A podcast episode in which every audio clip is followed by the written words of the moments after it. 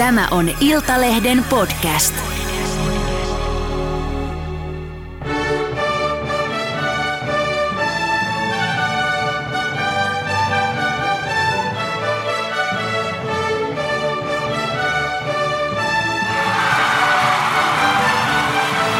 And the 12 points go to Ja tervetuloa jälleen Iltalehden Viisupodin pariin. Ja niinhän siinä Melodifestivaalissa kävi, kuten viime viikolla veikkailtiin, tiedettiin, että Loreen voittaa. Mä olen Mari Pudas, mun kanssa täällä Viisupodissa on Ismo Puljujärvi ja tuottaja Mikko Räsänen. Ismo, mitä jäi käteen Melodifestivaalinista?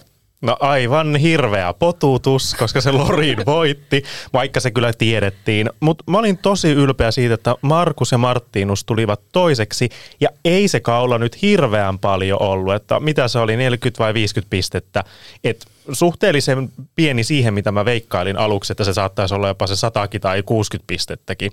Mutta aika, aika selvähän tuo oli. Ei niin kuin, mikäpä tuohon enää sanomaan. Musta tuntuu, että sen jälkeen kaikki somekanavat alkoi vaan huutamaan sitä, että meillä on voittaja, perukaa euroviisut, koska Loriin tulee ja voittaa koko homma. Niin mä oon silleen, eihän tämä kilpailu ole vielä ratkennut ollenkaan. Meillä on kääriä, cha cha cha.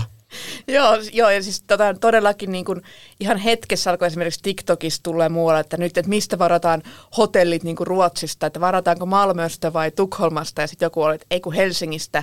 No ehkä Helsingistä ei kannata varaa, kun täällä ei sitä areenaa ole, tuskin ensi vuonnakaan. Aika ruotsalaiset tuntuu olevan kyllä hyvin varmoja, että Loreen voittaa, ja onko siinä sun mielestä vähän jotain ylimielisyyttäkin? Ai vähän vai onko sille?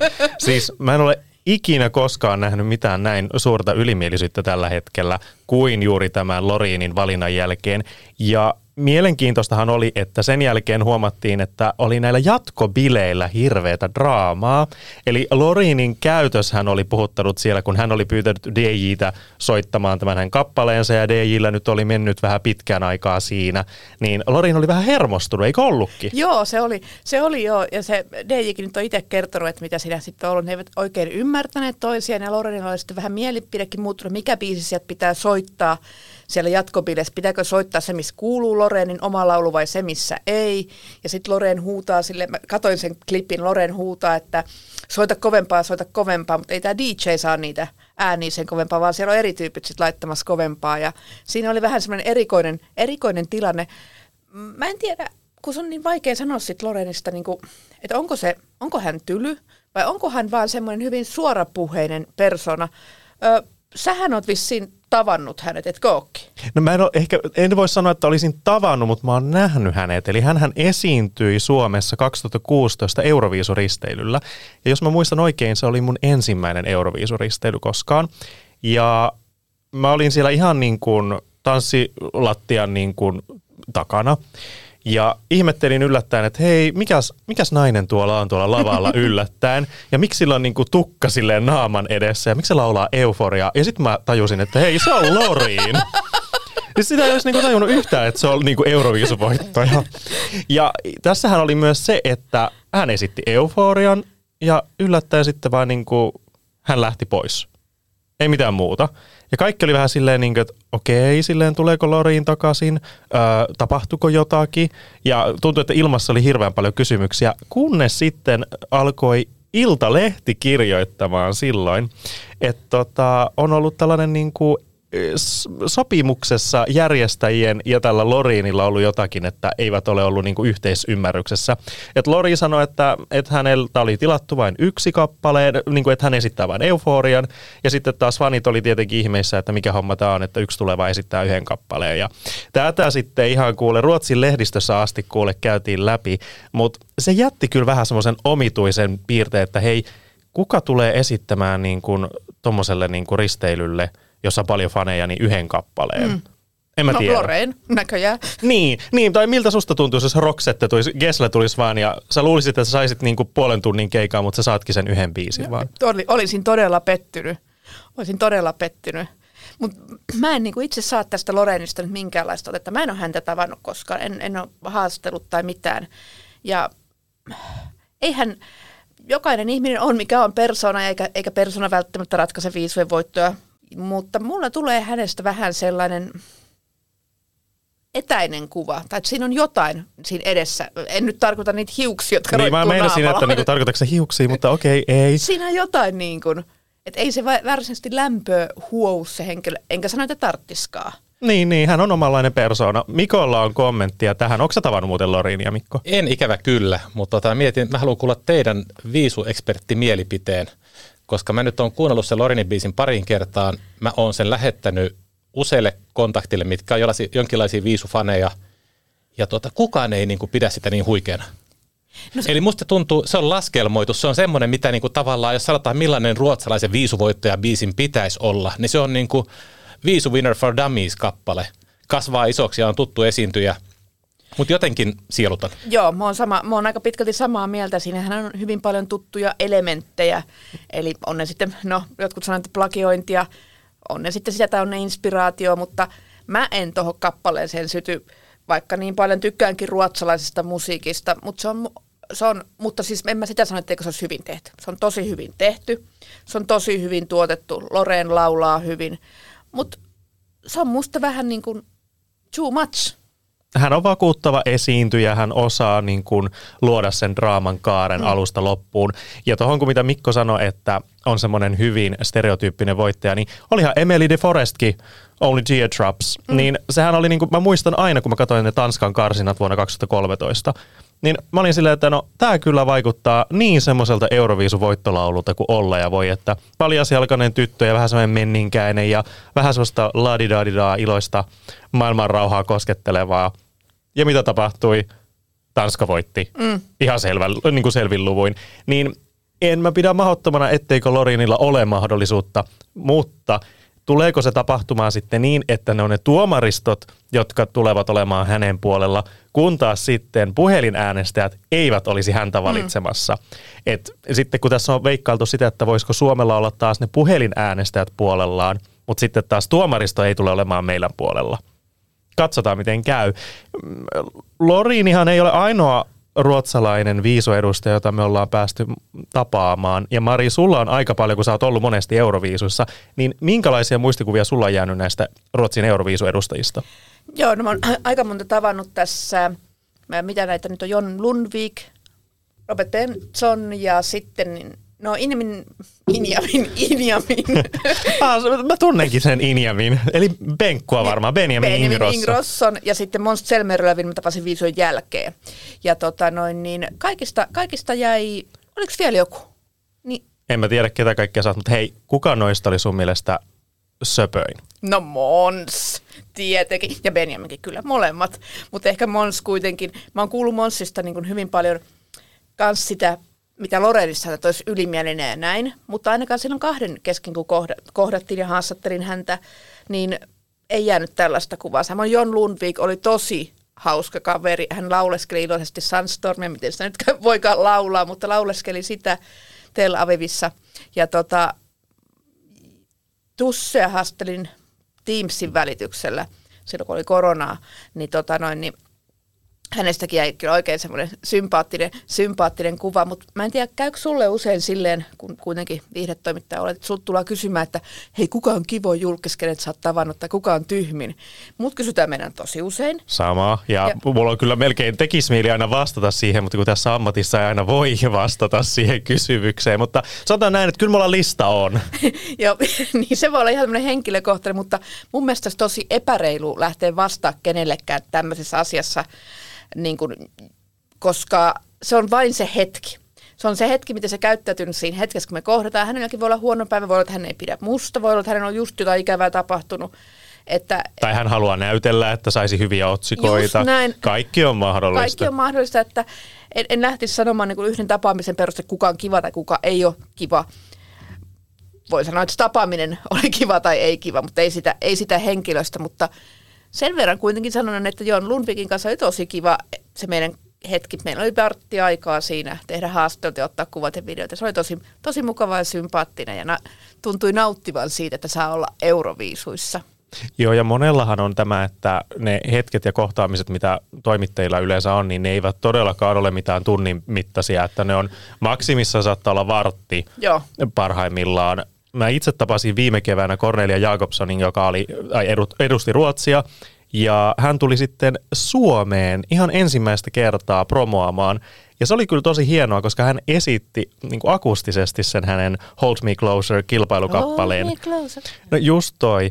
Ja hänessä oli se mielenkiintoista, että hän oli aiheuttanut niin kuin, draamaa sitten myös kisojen jälkeenkin. Tai siellä kisoissa hän aiheutti, että kun hän oli hyppinyt ja käyttäytynyt vähän silleen Erikoisesti. erikoisesti ja sitä ei oikein pidetty sille oikein hyvänä. Ja me tavattiin vielä sitten Teamsin välityksellä kisojen jälkeen ja mä kysyin siitä, että no hei, sä sait aika paljon kommenttia tästä ja, ja että miltä tämä tuntui ja mitä sun mielestä siinä kävi. Niin huomasin, että hän oli hyvin valmistautunut. Et hän oli vaan silleen, että no hänellä vaan tuli sellainen fiilis, että hän halusi tehdä näin. Et huomasi, että heitä on opetettu myös kohtaamaan toimittajia versus sitten vaikka suomalaisia niin kuin viisuartisti tai edustajia. Mm. Et, et siellä mä oon huomannut tosi paljon semmoista niin kuin kokemattomuutta toimittajien suhteen. Mikolla on jotain Joo, pointtia. mä huom- oon huomannut saman homman, että musta viisuartistit, kun ne tulee median haastatteluihin, ne on jotenkin aidompia, enemmän läsnä. Mietin joskus, missä se johtuu, niin se johtuu varmaan siitä, että aika monet maiden edustajat ei ole vielä niin tunnettuja, että tämä on niille eka kerta, kun ne pääsee ulkomaille tapaamaan ulkomaista mediaa, ne on innoissaan siitä. Mutta sitten kun joku kansainvälinen starba, mikä on vuodesta toiseen, vastaa samoihin kysymyksiin, niin se on niinku sen työn kurja kääntöpuoli. Ja se voi tuntua silloin niistä, niistä niin kuin leipätyöltä. Koska mä mietin itsekin jotain, jotain tota, omia viisuhaastiksi ja ulkomaista artisteista. Ne on ollut kaikki melkein poikkeuksetta mukavia, varsinkin jos ne tulee Suomeen käymään promoamaan, niin ei ole ikinä tunnu sellainen, että, että nämä on täällä vastentahtoisesti ja joku maksaa, että oot täällä. Ja mä tiedän, Mikko, että sulla on ainakin yksi ö, edustaja myös Facebook-kaverina. Niitä taitaa olla useampia, mä tiedän, ketä se veikkaat. Mm, Joo, joo. Mm, me ehkä päästään jossakin jaksossa vielä käymään läpi, että ketä kaikkea meillä on Facebook-kavereina. Mutta Marikin on siellä ihan jo innostuu. Mutta Lorinista vielä sen verran, että luvassa on ehkä myös suuri muutos tuolla itse Liverpoolissa, koska tämä hänen kannattelema kattorakennelma, niin sitä ei ilmeisesti voi ottaa mukaan, koska painoa on sen verran paljon tällä kyhäelmällä siellä. Uskotteko, ettei ne tee mitään kevyt versio siitä? Miksei se voisi tehdä styroksista? Niin, tämmönen, Koska se ei ole Suomi. niin, koska me ei olla, ru- niin, me ei olla niinku ihan ehkä samalla lailla Ja sieltä käy. Ikeasta hakemassa vähän se ja nakuttelee kassaan niin jotain Ikea-hyllyä, niin kyllä se siitä lähtee. Niin, ja nehän voi pyytää jotakin taustatanssijoita niin. sinne, jotka pidättelee. Niin. Mutta uskotteko, että tuleeko sillä olemaan mitään Ei. suur, niinku vaikutusta? Ei sillä ole mitään merkitystä. ei, jos, jos ne tekee jotain muuta, niin se on luultavasti vaan hienompaa. Niin. niin. Sieltä tulee Koska jotain, Ruotsi. siellä on jotain tulta syökseviä elefantteja tai muuta, niin tota, en, ei, ei tule mitään merkitystä. Mä nyt luulin, että mä olisin saanut teidät niinku ihan tähän vauhkoon, että ei, tämä tulee olemaan katastrofi. Mutta ei sitten. Ei, ei, ei, aina, ei aina tarvi mennäkään ja näin.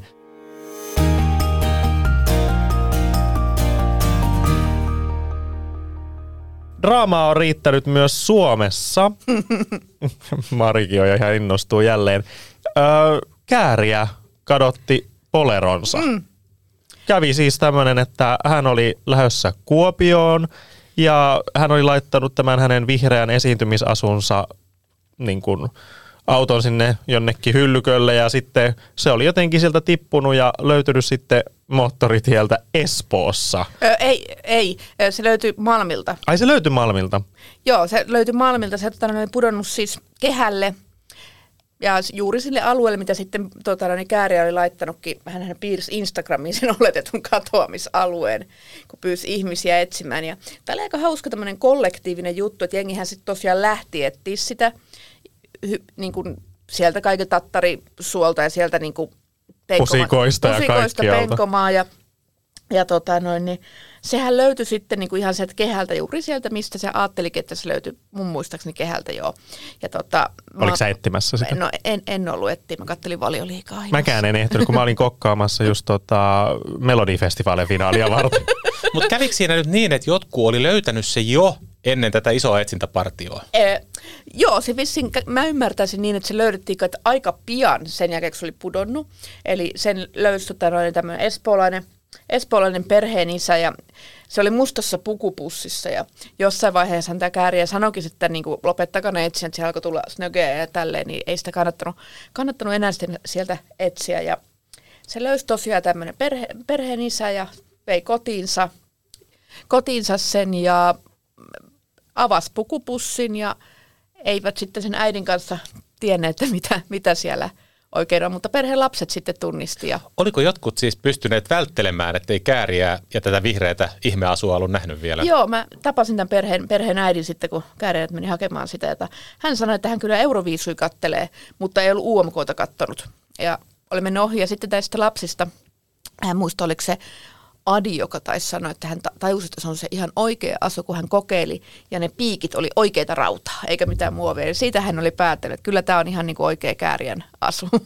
Niin, tämä oli musta jotenkin todella sympaattinen, vaikka hyvin dramaattinen, koska koko Suomi seurasi, että mitä tapahtuu kääriän asulle. Ja veikkaan, että sillä asulla oli kuitenkin myös hintaa, koska Teemu Muurimäen suunnittelema asu, niin ehkä semmoinen ei ihan pienellä rahalla irtoa. Joo, joo ja siis tässä oli niinku hauska, että oli niinku, että monet meni etsimään ja sitten monethan teki myös hänelle asuja sitten sinne Kuopiota varten, että hän, saisi, hän sai vara-asuja sinne.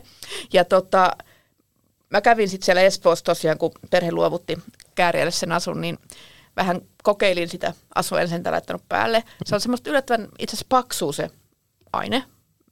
Ja kyllä se vähän näki, että sillä on esiinnyt. Tuoksuu siis hai, ha, haistoi, että sillä on esiinnyt. Haisiko se kääriälle? No, sanotaan, että se haisi esiintymiselle ja lapsetkin sanoivat, että kyllä se haisi vähän se. Mutta sehän kuuluu esiintymisasuun. Ja sitten Kääriä sen kanssa kun juttelin, niin hän todennäköisesti tekee nyt vara sitten vielä. Liverpooli kun menee, niin sehän voi kadota siinä matkan varrellakin. Ai jaa, ihanko totta? No näin voi käydä. Siis niin voi käydä, jos se, hyvä, jotta jos se kehä ykköseltä edes niin selviää läpi, niin ehkä on ihan hyvä niin kuin Liverpoolia varten. Sitten, tässähän oli jokunen vuosi sitten Blind Channel, kun oli keikkaili Suomessa, niin heidän basistinsa laittoi sitten ykköspassosa auton katolle ja sitten tajusivat useiden kilometrien päässä, oliko tämä yli sata kilsat, ei vitsi, se, se basso jäi sinne katolle. Näin voi käydä. Niin voi käydä ja kaikkea voi sattua ja tapahtua. Niistä me päästään vielä niin kuin jatkamaan seuraavissa Viisupodin jaksoissa. Minä olin Ismo. Mä olen Mari. Minä olen Yhä Mikko. Hyvä Mikko. Hyvä Yhä Mikko. Ja me palaamme Viisupodin kanssa tuota pikaa asiaan. Pysykää kuulolla.